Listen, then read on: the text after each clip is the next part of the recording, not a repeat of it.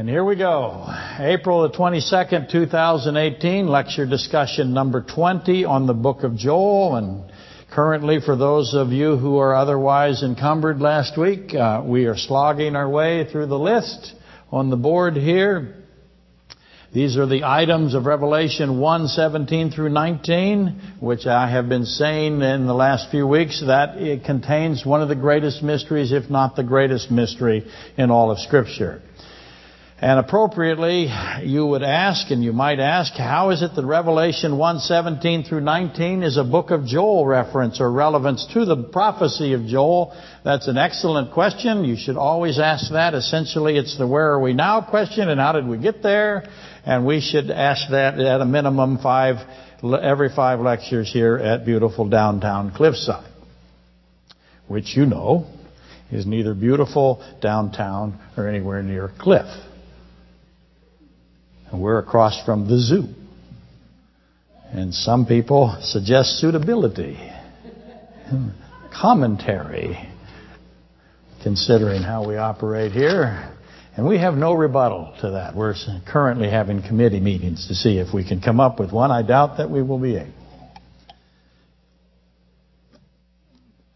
Anyway, Revelation 1:17 through 19 traces back to get you back to Joel here. Traces back to the first day of fruit, first fruits because he says, "I am he who lives and was dead, and behold, I am alive forevermore." That's resurrection language from Christ. So that takes us to the feast day of first fruits because Christ says of himself, it is in scripture, he is that feast day. He is first fruits. And that is 1 Corinthians 15, 12 through 28. And in 1 Corinthians 15, 12 through 28 are the three stages of the resurrection of Christ. And it's important to know those three stages, or phases, if you will, or facets, or aspects. Pick your word. Use your own thesaurus. The first one is the dependency of all resurrections on His resurrection. It's a guarantee that his people, the believers, will not be ashamed. Is the second. That's the warranty. That's the second aspect of his resurrection. The third is the delivery of the kingdom to the Father. So let me repeat that. First, I have all resurrections are dependent on His. If He is not resurrected, there are no resurrections. Makes that very clear. Uh, our resurrections, the believers' resurrections, are guaranteed by His. And that, and the aspect of that is that we will have no shame. There, that brings an obvious question, doesn't it? I'm looking to see if I wrote it down here. I didn't, so perhaps I'm going to talk about it in a minute, because I'm pretty confident it's in here. Where did I put it? So let me again repeat what I'm repeating all resurrections dependent on his resurrection. You have to understand what he means by that and why that's so and how who's resurrected? Is everyone resurrected? Yes. Some are resurrected to eternal life, some are resurrected to destruction. But all resurrections are dependent on his resurrection we as believers have a guarantee that we will be resurrected to life and will not be ashamed. And then the third stage or the third aspect is that He will deliver to, of the kingdom of God to God the Father that God may be all in all. And what does He mean, all in all? And uh, the delivery of the kingdom that is Joel 2:26 through 27, as well as the ashamed aspect of it. Joel 2:26 through 27, and my people shall never be put to shame. You will not be put to shame. Then you shall know that I am in the midst of Israel. I am the Lord your God, and there is no other.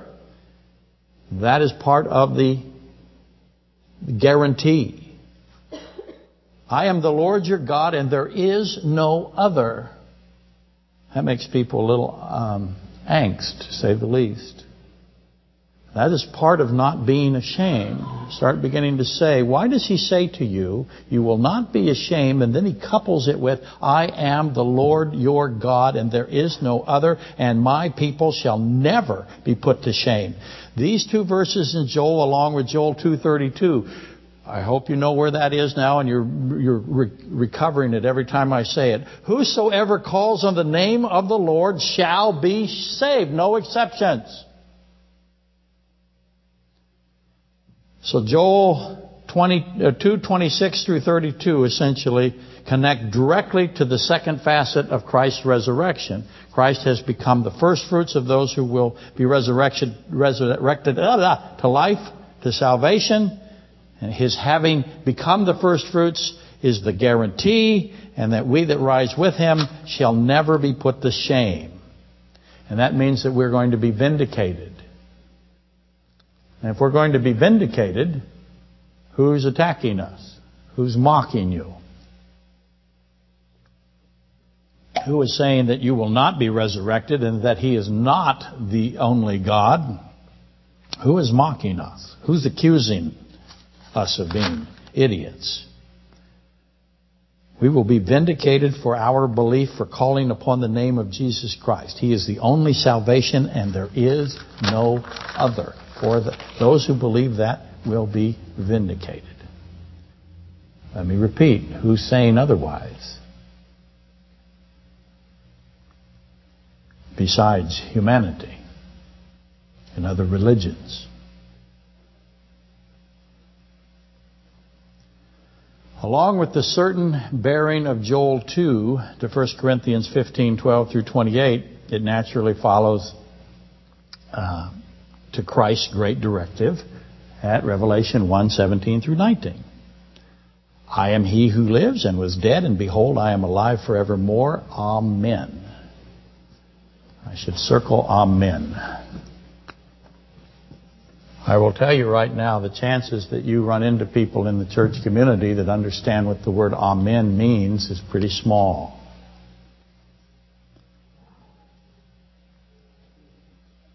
And make no mistake what he about the, what he says here. I am he who lives and was dead, and behold, I am alive forevermore. Amen. That that can't be disputed. That's an, that is overwhelmingly a resurrection statement. Therefore, it is a first fruit statement. Therefore, 1 Corinthians 15, 12 through 28 goes back to Joel 2. And the Holy Spirit through the Apostle Paul in 1 Corinthians 15, 19, if Christ is not risen, not the first fruits of the resurrection, then we of all men are the most ashamed, pitiable is the word he uses. And that's a chronister blending. I restated Joel 2 with 1 Corinthians 15, 12 through 28. Let me repeat it for you so you can see what I've done there. If Christ is not risen, not the first fruits of the resurrection, then we will be ashamed. And we are to be, of all men, the most pitied because we're idiots. We're idiots anyway. No, that's not a big deal. People don't like me to say that. They say, please don't call us idiots.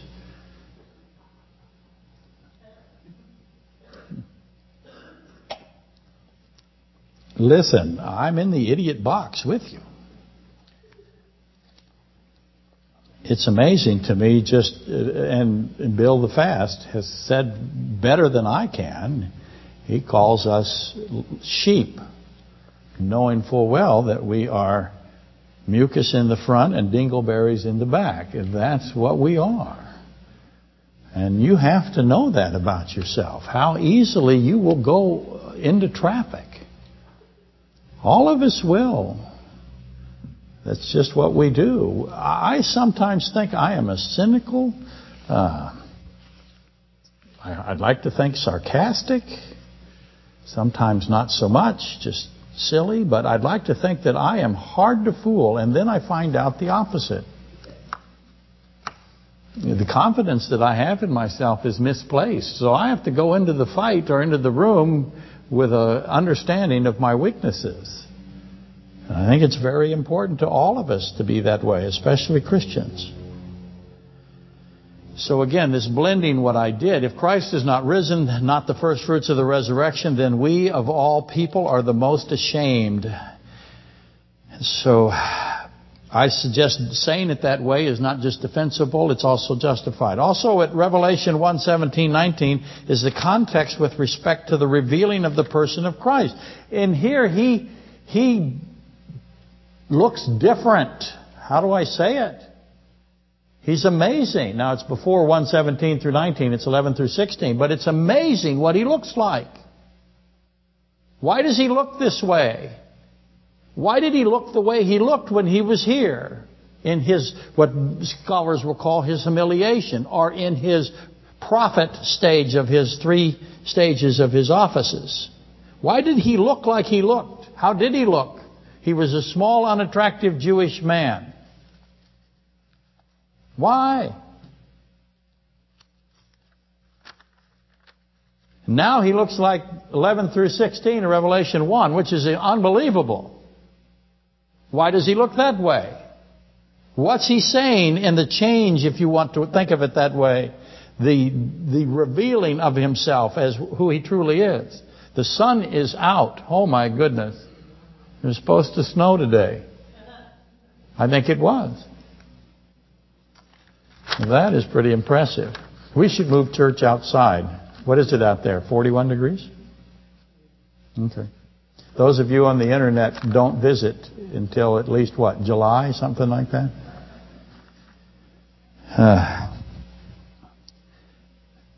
but Christ is revealed, the revealing of the person that is Christ in Revelation 1, 11 through 16. He is in the third of his three offices as well as in the third aspect of his resurrection.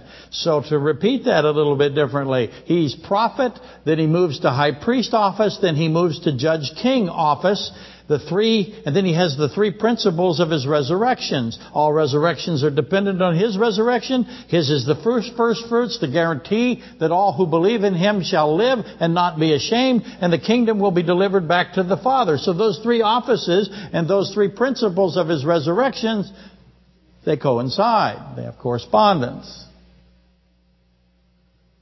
Now I'm aware that Revelation 1.13 is considered a priest vestment. He's wearing something that most commentators say is a priest vestment and not a judge or a king garment. But I'm I disagree. And I submit in my defense Daniel 7.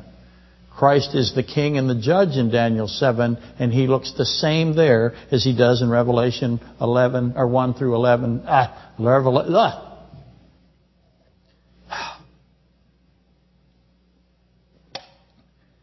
Daniel 7, 9 through 14 is identical to Revelation 1, 11 through 19 with respect to how Christ looks. It's the same. Some pieces are missing, some are added in both, but it is the same. The king judge of Daniel 7, 9 through 14 is revealed to John the Apostle.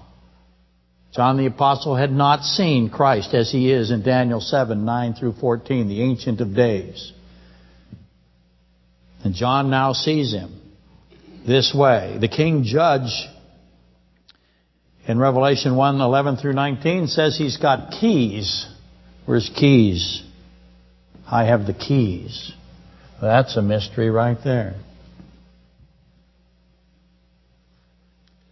But again, to repeat, John has seen Christ this way. Now you can say the Mount, uh, the Transfiguration might have been similar, but now Christ has a vestment, he has keys, he has all of these attributes that I think John saw for the first time, and John falls to the ground as dead. And I asked, what does that mean last week? Is that the same as Gethsemane for the Roman army or the, and the Pharisees and the temple guard? Okay, that's where we about were. But remember, let me, put, let me emphasize keys. Christ divides the living as he defines living from the dead as he defines death, and the keys have something to do with that. Okay, back to the list now. We actually are kind of messed around with the list there a little bit. Everybody loves the lists. I don't know if you know that. Everybody. They just love the list. By far, never. My most requested segment of every lecture series, no one ever said, is the list making. I have a granddaughter who has learned to say, Are you kidding me, Grandpa? I wonder who told her that, taught her that. But, but every time I speak, she pretty much says, asks two questions. I won't tell you what the other question is. But her favorite one is, are you kidding me, Grandpa? And the answer always is yes, I am. Much like the list. Everyone hates the lists. Let's just lay that out there. Please stop making lists. We don't pay you to make lists. I get all kinds of cool comments on it. The internet is anything but merciful. I do it because it's important to note all the different combinations and individual components and the order that they're in. I can train you to do it without me making lists, then I'll stop making lists. I'm not that good at it. I can't even see what I wrote anymore. Can't even read. I can't spell anymore. It's all falling apart. You think it's easy? I'll give you the pen, give you a word to spell, and you spell it and write it at the same time. It's a mess. It's hard to do. Okay. Last week I intended to attempt to infer the possibility of I am he who lives and was dead, and behold, I am alive forevermore. I'm trying to get you to think along the lines that that is a statement that at its essence is declaring the entire redemptive work of Jesus Christ in it. So that's a big deal. What is the entire redemptive work of Jesus Christ? By this I mean Jesus Christ redeems those who accepts his offering of his blood covering. He calls himself the Lamb. He means the Passover Lamb. That is a blood reference, the blood of the Lamb, the blood of the Lamb that takes away, away sins, that makes us white. What's implied? White as snow. That's commentary from the baby. Don't worry. It's, again, one of mine. I'm responsible. What, why does, what does white imply to you? You're not white as snow or white as, or pure white. What are you then? What's your other choices? If you're not pure white, what, what are you? Dirt? filth. We, his blood is, is detergent, if you want to think of it that way. I used to call it Comet Cleanser and a Brillo pad. Maybe you want to think belt sander. But he's got to get us clean. And he uses his blood. That is the process. Why is his blood that? I always used to think, why not saliva? Why not water? But it isn't. It's blood. Why blood? Why is the blood the cleaning mechanism or the cleaning agent? So that's included, that cleansing, Revelation 7.14. The blood of the Lamb that makes white is included in His redemptive work, in His sacrificial substitutionary death, His resurrection, His ascension, His return. All of that is His redemptive work, as you know, and more. But what is the totality of it? What is included? Let's just give you an example for the cleanse, uh, uh, in the cleansing of the sin, the washing away of the sin, the making white of that which was blackened. And uh, to repeat again, obviously blood is here. Christ's blood. It's the ingredient and it's necessary for His blood to clean sin. Why? His blood restores life. We've been through the blood transfusion. He has the life blood. You have, I have the death blood. We've got to get our, life, our death blood out and the life blood in in order for us to live as He defines life. The life is in the blood. Why? Why is the blood? We're called a religion of blood. The Ju Judaism and Christians, because of our grafting in, we're called this religion of blood. They mock us for it. They accuse us of being uh, simple. But it isn't simple. Okay, so let's kind of take some of this on a bit. Key statements with respect to Christ, Hebrews 7:27, is that Christ is able to save. So there is an ability issue. He is able. What's the implication? Is anybody else able? Christ is able to save, let me quote it correctly, to the uttermost. Christ is able to save to the uttermost. James 4:12. There is one lawgiver. Lawgiver is capitalized. It's a reference to Christ. There is not Moses. There is one lawgiver who is able to save and to destroy. So I have save and destroy now together. Why is he the only one that is able to save? And what is the relationship to destroy to saved? And what does that have to do with keys? Jesus himself, Matthew 10:28, speaking about himself, said, "Fear me, who is able to send the body and the soul to the, to destruction, the lake of fire. Don't fear those who can only kill the body. Fear me who can do send the body and the soul to destruction." He can destroy it. So He is the one that saves. He is the one that destroys. What's the relationship between save and destroy? Why is He the only one that is able? And the message is clearly established. Jesus Christ is the only one able to save. And therefore, He is the only one who is able to send the body and soul to destruction. If you are the only one who can save, you are the only one who can destroy. Does that make sense? I hope it does. Why is that so? More food is coming. We should all see what it is. It's in a suburban. That's good news. We need it. We need a lot of food. Can't tell.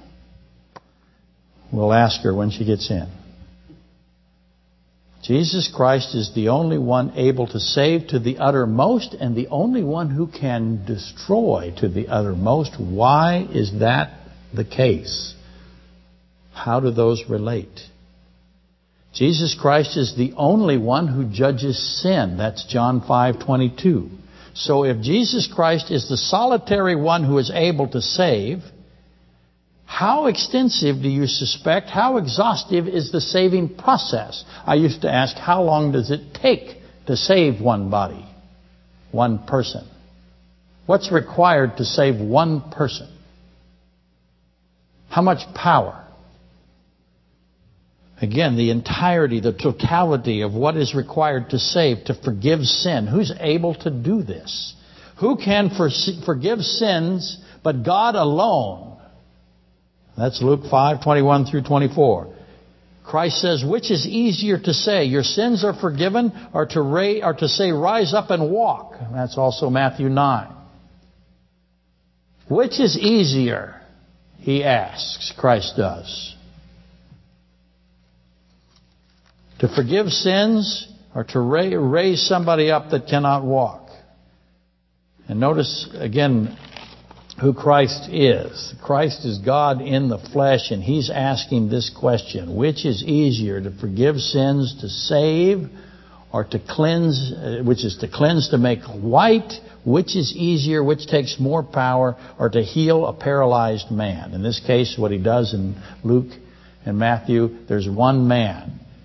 First thing He says to the man is, Have, have uh, cheer, or have happiness. Your, your sins are forgiven. And the place panics. Where is he doing this in? As an aside, Capernaum. Paralyzed man is in Capernaum and he forgives his sins and the panic, uh, hatred just pours out. Christ, God, knowing the leaders of Capernaum were evil, Matthew 9 4 says, What's easier to do? Forgive sins or say, rise up and walk? God chose this paralytic. Why? Why did he choose a paralyzed guy? What are his other options? That's a trick question. He has no other options because he's omniscient. He chooses a paralytic guy. He does not choose a blind man. He does not choose a leper. He doesn't choose a demon possessed. He chooses a paralytic man to ask, what is easier for me? To unparalyze him or forgive his sins? So why did he choose this guy? What's your first thought? Paralytic guy. Where is he? He's in Capernaum. What's Christ say about the people of Capernaum? They're more evil than the people of Sodom. It's better to be the leader of Sodom than the leader of Capernaum. So what's my first thought? There must be some connection between the leaders of Capernaum and the paralyzed guy. How did the paralytic become paralyzed? He's in a pretty evil place.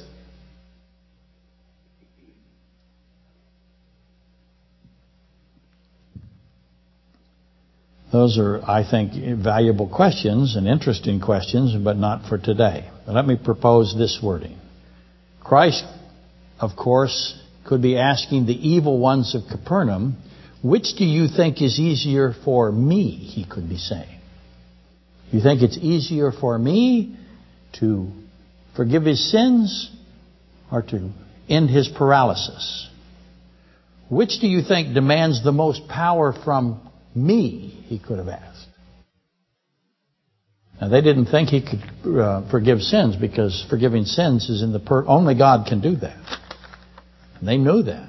Only God can forgive sins. So he's declaring himself to be God when he says your sins are forgiven. For those of you out on the internet and uh, who constantly say that Christ has ne never claims to be God, all he does is claim to be God. Never stops claiming to be God. You just, our church today is just not able to see it. It's a, it's a shame. It's a failure of the church. It's extraordinary. It is beyond obvious that Jesus Christ is placing the forgivings of sins far beyond the physical restora restoration of a paralyzed body. In other words, it's obvious, it's clear as it can be. Ring the bell. Forgiving sins takes tremendous more power than restoring a paralyzed body. Thus the question, how much more power on the power scale? How many watts do I need? How many joules? Well, how much horsepower? How many watts in a horsepower? 746. How did they figure that out? They tied a horse to a bunch of weight and they lifted the weight in so much time and they said, that's a horsepower. It's all completely arbitrary. And then they named it after themselves. There's no chronisters in this. Uh, i am still, my representatives have not managed to make me named after any element of physics at all. How much more power? Who is able? Why is this the case that it takes more power to forgive sins than to raise a paralytic man. How difficult is it to heal paralysis? How long has he been paralyzed? How badly paralyzed was he? Was his spinal column broken? If so, how did it happen? Were his legs atrophied? That's a lot. I got to restore those legs. I got to I got to fuse that and, and completely repair the spinal column, the nervous system. And Then I got to get him, then I got to get his muscles back so that he can just stand up and walk away. How much power to do that? He says there is no comparison between forgiving sins and the restoration of a paralyzed, atrophied body. It's a one-on-one equation if you want to notice it that way, if you want to look at it that way. The forgiving of sins is placed alongside physical healing. It doesn't matter what the physical healing is. They're all pretty much going to be the same. If I have no eyes, he's got to make an eye. What kind of technology does that require? And then he's got to put it in the eye socket, and it's got to work. I need a tear duct system. I need to make activate the neurological uh, aspects of the brain that that are responsible for vision. How all those things to do? How much power does that take? Who's doing that today? Nobody. But he puts it side by side with forgiving of sins. So I have the forgiving of sins, which is not a physical uh, event. What is the forgiving of sins? It's a spiritual. So there's your dualism again. He is declaring a dualism in this person. There's a spiritual component and a physical component. It's very important to see the Bible do that all the time. Christ do it all the time. He looks at people when he sees a spiritual component and a physical body. We are not there's a there's a lot of doctrine out there that says that there is no uh, there is no difference. The body and the soul, spirit are all one. It's called holism or biblical holism, and it is contrary to what God says. Oops.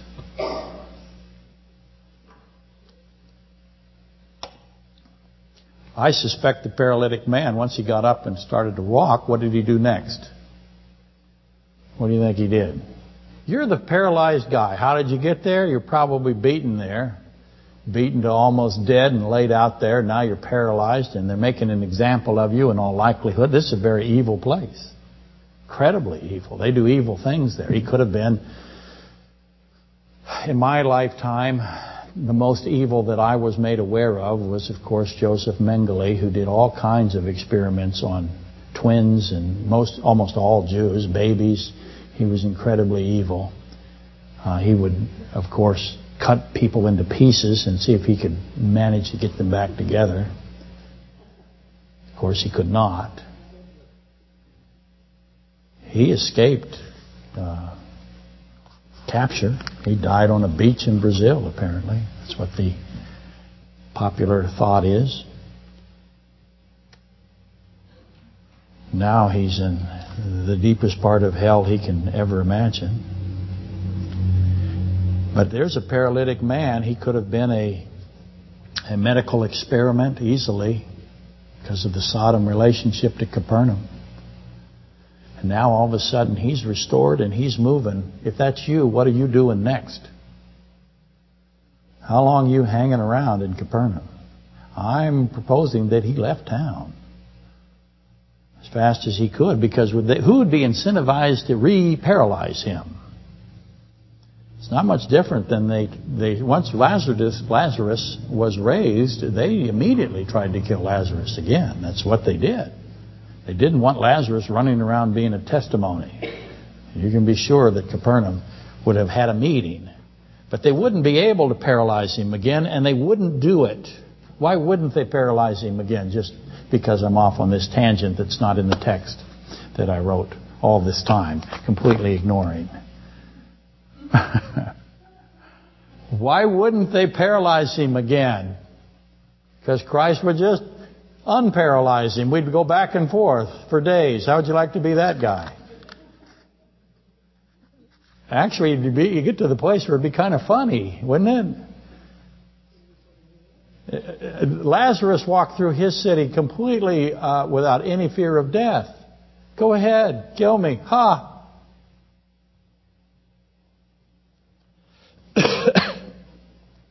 anyway, all of the affirmation, aforementioned to this point, uh, trying to cause an analysis of what Christ meant, what He completely co conveyed when He said, "I am the, I am He who lives and was dead, and behold, I am alive forevermore."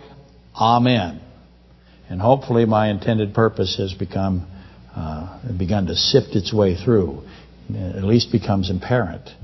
Let me try uh, a different tract here with a question. When Christ, who is the one who lives, announces that he's alive, what's he saying?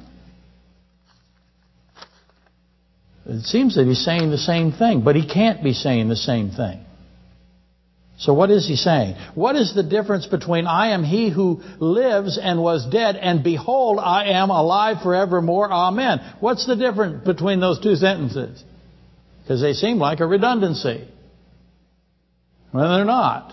So what's the difference? Why didn't he say, I am the one, I'm sorry, I am he who lived and was dead? Because I'd have two past tense. And that, but he didn't say that. He wouldn't say that. He would always say, I am he who lives and was dead. He would never say, I am he who lived he doesn't say that because lived cannot and does not ever apply to him. Lives does.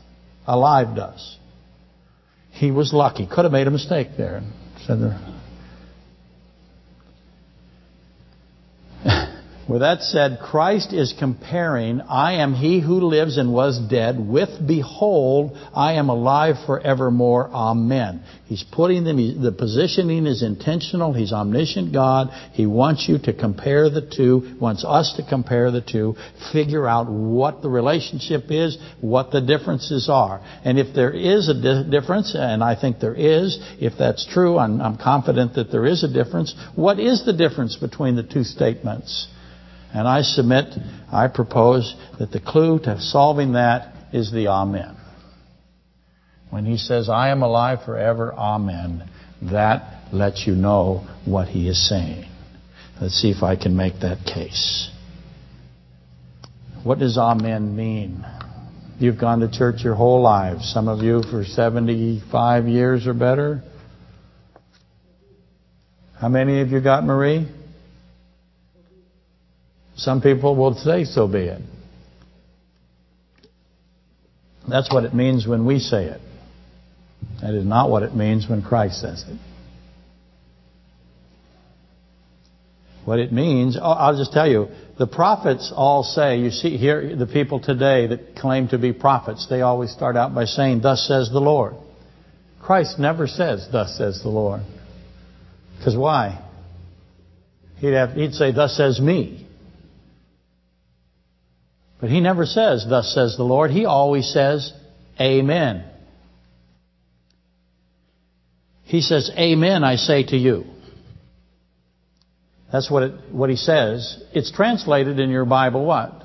Assuredly, truly, verily. But the word is amen, I say to you. Isaiah 65:16 says God is the God of the amen or the God of truth. God is the God of the amen and Jesus continually hundreds of times refers to himself as the God of the amen. He always says, "Amen, I say to you." Hundreds of times in the New Testament.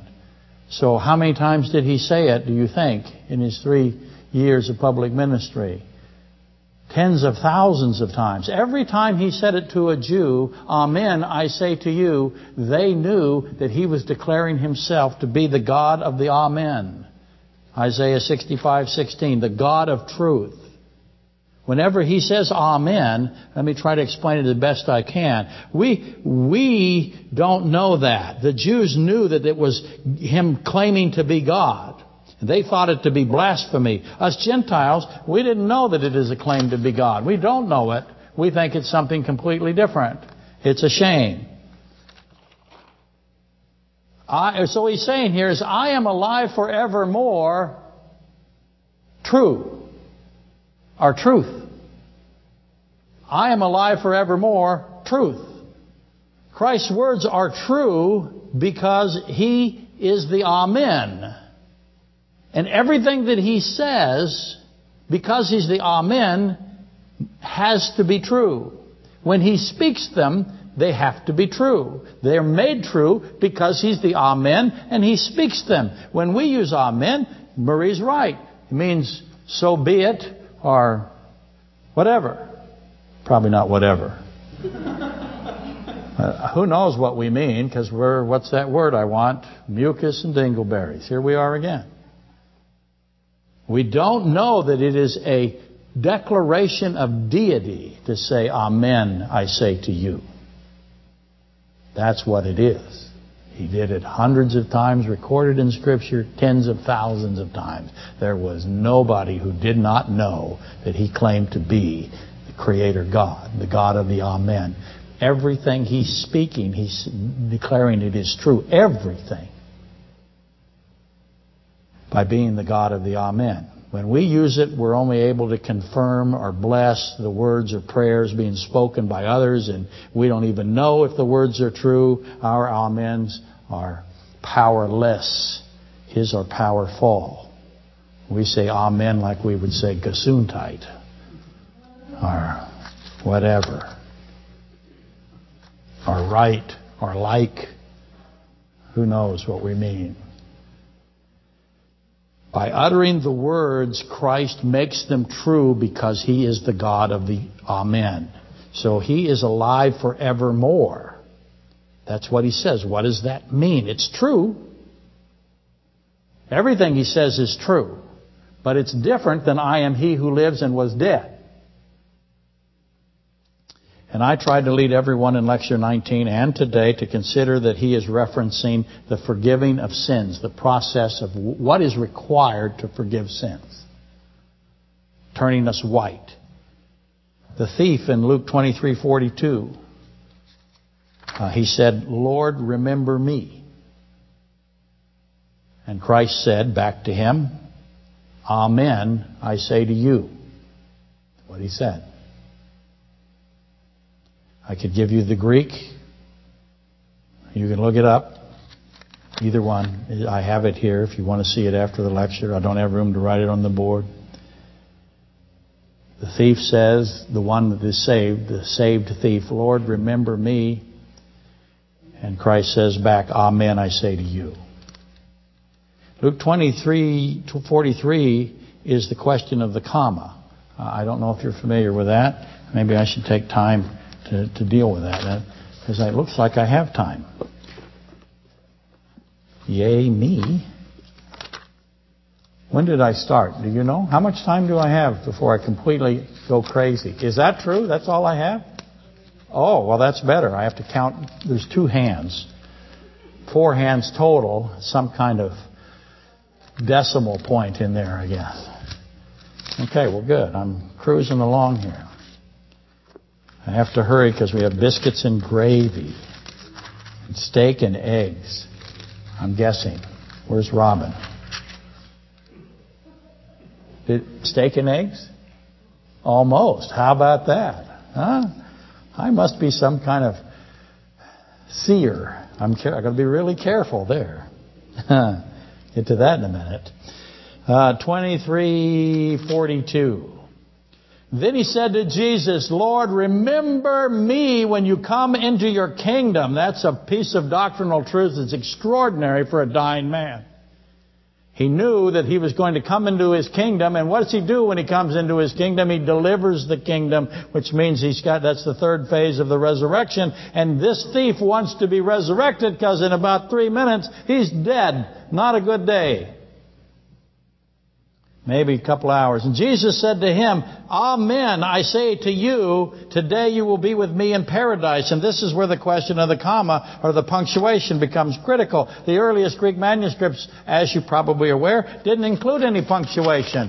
They've been added in by commentators and transcribers and translation uh, uh, efforts. At Luke 23:43, the comma can be placed in three places. In your Bible, I'm going to guess that you have it after you, the first you. Uh, amen, I say to you, comma. Is that where it is? It could be there. Or it could be, uh, there's really, really three uh, locations. You could put it before today, after today, or both before and after today. And some Bibles will have all, will have both, or they'll have in the margins that that comma can move around. Let me try to do it. Amen, I say to you. Today you will be with me in paradise. Or, number two, I'm, amen, I say to you today. You will be with me in paradise. See the difference? Or three, amen, I say to you, Today, you will be with me in paradise. Number three is potentially either number one or number two, leaving the correct understanding unresolved. Not much different than no punctuation. But read it with no punctuation and then decide where the comma should be. You can figure it out. Did he say, Amen, I say to you today? You will be with me in paradise, meaning that they're both going to be in paradise today? Were they both in paradise today? That day? Did Christ go to paradise that day? Did the thief go with him? Or did he say, Amen, I say to you today. So today I'm saying to you, and it's true because I said it. He's the God of the Amen. You will be with me in paradise. saying today, you will be with me in paradise. So you know today that you're saved. Do you know when you're in paradise?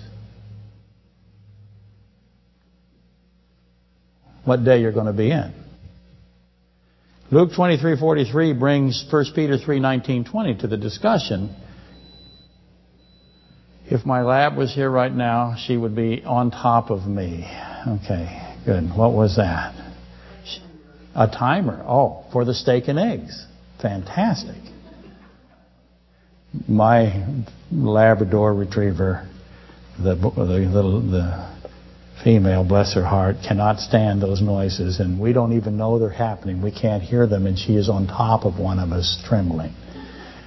We're, as you can tell by the grandchildren, we're not very good at this parenting thing at all.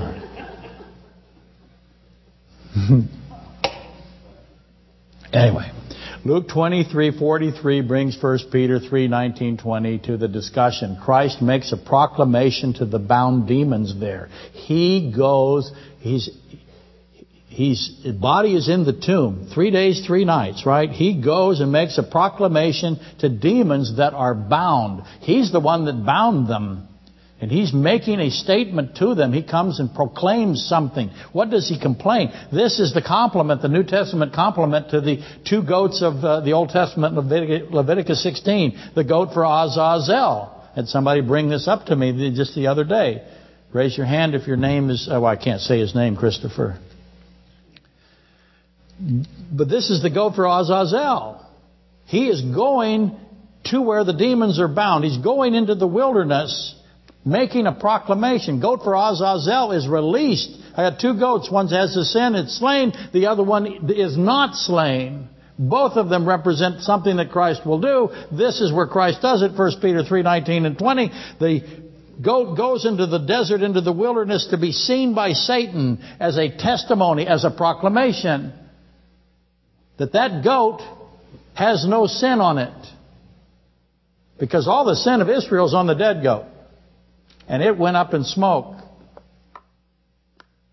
So why did Christ go to the bound demons? Why go there?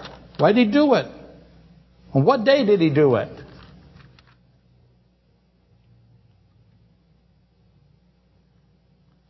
Where was the saved, saved thief? Did he say, you're going with me today? Or did he say, today, amen, you're saved today? And again, you got three nights and three days to choose from to figure out when he went to see those demons, because he did it. For today, comma, we focus on the remember me. That remember me is amazing. Luke 23:42. Lord, remember me. The saved thief acknowledges that Jesus Christ is the omniscient remembering God. He is the one who remembers. He is the rememberer. And he has a kingdom. The thief had that figured out. How did he do that? What did he see? I'm telling you that Christ's control of that crucifixion was extraordinary. Saved that thief, saved all those Roman soldiers. The Jews went away beating themselves in agony over what they saw. Never think this crucifixion is anything like what Hollywood portrays. It is not. His voice is extraordinary. It's loud. It's deafening. You can't even stand there. This thief says that's the rememberer. That's God himself. That's the one who's coming with the kingdom. And remembering has implications. It has salvation implications. Also, to be remembered by God is to be perceived by God. That tells you that it has existence implications or ramifications. Our existence, all existence of all things is connected to the remembering, the remembrances of the Creator God. Remembering also embraces the principle of the names being written into the book of life, the Lamb's book of life. Revelation 3 5. Got to run now because I messed around, got in trouble. He who over, overcomes shall be clothed in white garments, and I will not blot his name out from the book of life, but I will confess his name before my Father and before his angels. Why does God feel, why does Christ feel it is necessary to confess the name of those living, or those written in the Lamb's Book of Life to the angels? Why are they a part of that? Why does he go and talk to the bound angels? Remember, he's going to save and he's going to destroy. Those who are written in the Lamb's Book of Life are what? They will not be blotted out. If He blots you out, what does that mean? What's happened to you if you're a blotted out? Or if you're just a blotted? Obviously, names written in that book will not be blotted out. It's a guarantee. Which one of his resurrection uh, principles is that? But there's other books. Let's go look at other books. Remember me doing this, saying I was going to get to it someday? Today's the day. Then I saw a great white throne on him who sat on it, from, from whose face the earth and the heaven fled away. Think about that. And there was found no place for them. And I saw the dead, small and great, standing before God. This is Christ, the Ancient of Days here. And books were opened. And another book was opened, which is of life. So I have the Lamb's Book of Life, and now I have another book of life. So one is the book of the saved, the other is the book of. What's the other book? It's another book. And the dead were judged according to their works by the things which were written in the books. The sea gave up the dead who were in it, and, the, and death and Hades. Here you go. And death and Hades delivered up the dead who were in them. And they were judged, each one according to his works. Then, then death and Hades were cast into the lake of fire. This is the second death. And anyone not found written in the book of the Lamb's book of life was cast into the lake of fire. I added a little commentary there for you. Notice what is written in the, in the another book. And notice what is not written in the Lamb's book of life. Saved and destroyed. The thief knew that the one who remembers was the one who writes the names into the Lamb's book of life. And he's saying to him, You're the one who remembers. You're having a kingdom. Write my name in that book. Because I'm going to die. How did he figure that out? Eventually, all of this, the books, the names, the blotting out, the written, the not written, these subjects are going to require us to investigate how God cleanses sin, how He makes believers white. What's that process is? To repeat from last week, how does He remember our sins no more? Hebrews 8, 12, 10, 17. How does the rememberer not remember? What's that process? Jeremiah 23, 37 through 40. God says to those who pretend to speak for Him, those who say, Thus says the Lord, you should be scared if you say that. He doesn't say it. He says, Amen, I say to you. But God says to those who pretend to be prophets at Jeremiah 23, 37 through 40, Therefore, behold, I, even I, he says, will utterly forget you. There's a warning. I, even I, will utterly forget you. How does the rememberer, the omniscient God of remembering, how does he forget? He said, I will utterly forget you and forsake you and will cast you out of my presence. He's the one who saves, he's the one who destroys. Because he's the one who saves, he is the one who destroys. Because he is the one who destroys, he is the one who saves. That's an ominous warning, Jeremiah 23, 37 through 40. You'd think that those who anoint themselves, I've heard hundreds of these guys stand up, women as well, stand up and declare themselves to be a prophet and say, Thus says the Lord. And I say, go read 23, 37 through 40 of Jeremiah. That should scare you to, to stop. It doesn't scare them. I'm going to say, Thus says the Lord. What am I going to do? I'm going to read this. Because I know the Lord said this. I'm not going to make up some junk. Just not going to do it. Why? I'm afraid. Where's the fear of God? I used to have a wonderful friend always used to say that to me. Where is the fear of God? He'd watch what goes on in these churches and all the churches today. And where is the fear of God? You'd think those who anoint themselves uh, as prophets would be concerned about Jeremiah 23:39 and Ezekiel 13:8, but they are not. How come they're not? Power and money, baby. Uh, back to the subject. How can omniscience be reconciled with forgetting or remember no more? That's a great mystery. What does he, what does this have to do with I am the alive forever? Amen. Well, I'm going to take a run at it here really fast. Jesus Christ is the unimaginable a solution to sin. None, and by none I mean the angelic realm, because he goes and talks to the angelic realm, those who are destroyed and those who are still with the Father talks to both of them. None could conceive the solution that would bring harmony to the justice, the holiness, the purity of God, and the love and the mercy of God that wills that none should perish. It seemed impossible. It's Genesis 15. Genesis 15 declared it to be true, but no one could figure it out. Christ is the impossible revealed to be possible. Behold, I am alive forevermore. Amen. Is Him showing Himself as proof, as evidence that your sins have been removed. Our sins, the sins of the saved, of the believers, has been removed. He drank the cup, the cup of sin and death, and did not die. The sins of the cup, you've heard me say many times, contain the sins of the believers. He drank that cup and did not die. Our sins did not kill him. I am so sick and tired of people saying, my sins killed Christ. That's arrogance that I can't even begin to attack. What else did you do that killed Christ? You killed Christ. Congratulations. You, this little tiny speck, killed the infinite God. How would you say something like that? Good luck defending that.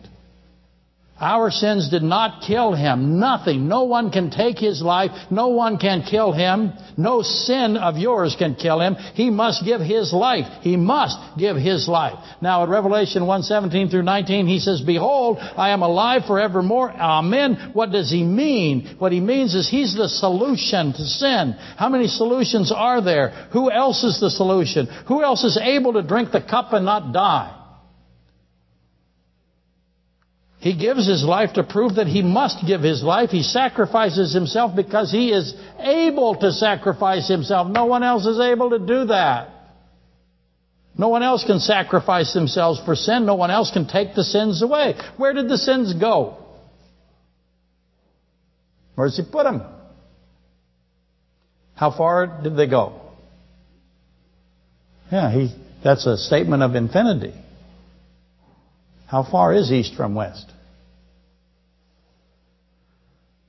How is it that they're forgotten? Why is he alive forevermore? Why is he pure white? Why is he shining? Repeat the question. How far away is the sin? Where did he put it? How big is infinity? Christ has cast the sins of the saved into infinity, which is himself. Why does he have the keys to Hades and death? Does he need keys? Take the keys away from him?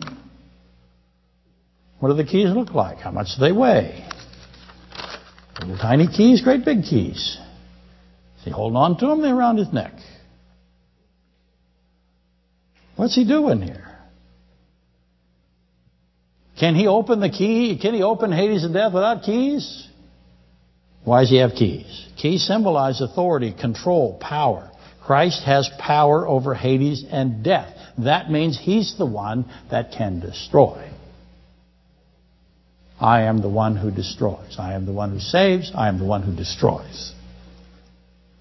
He can and he will. He will cast Hades and death into the lake of fire, Revelation 20:14. So who are those in Hades and death. They are the ones who are not written in the Lamb's book of life. Christ is he who writes the names, and therefore he, he who omits the names. To write the names is to save, to omit the names is to destroy. He is the one who saves and destroys. He decides who is alive and who is dead as he describes or defines life and death.